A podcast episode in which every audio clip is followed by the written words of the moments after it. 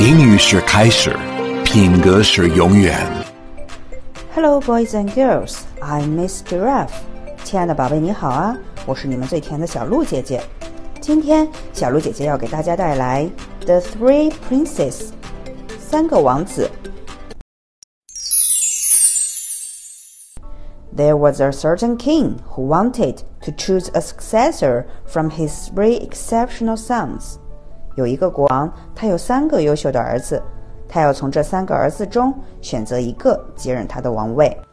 So one day he called them all together and he gave them each the same amount of money and told them that before nightfall he wanted each of them to go buy something that would fill an entire room.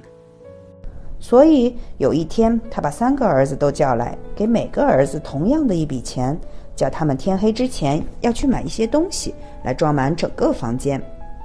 The oldest son thought for a long time, and he used his money to buy sugarcane leaves. But the sugarcane leaves only filled half the room. 第一个儿子想了老半天，然后用他的钱去买了甘蔗叶。不过这些甘蔗叶只装满房间的一半。The second son used his money to buy hay, which was cheaper, but the hay only filled two thirds of the room. 第二个儿子去买了更便宜的东西——稻草，不过稻草只把房间装满三分之二。The third son was the last to return, and he seemed to be empty-handed. 最后回来的就是老三，而且好像是空手回来。 They asked him what he had bought. 他们问他买了什么东西。He said, "I met an orphan on the road selling candles. I gave most of my money to her and bought a few candles." 他说他在路上遇到一个卖蜡烛的小孤儿，他把大部分的钱给了这个孤儿，只拿回来几根蜡烛。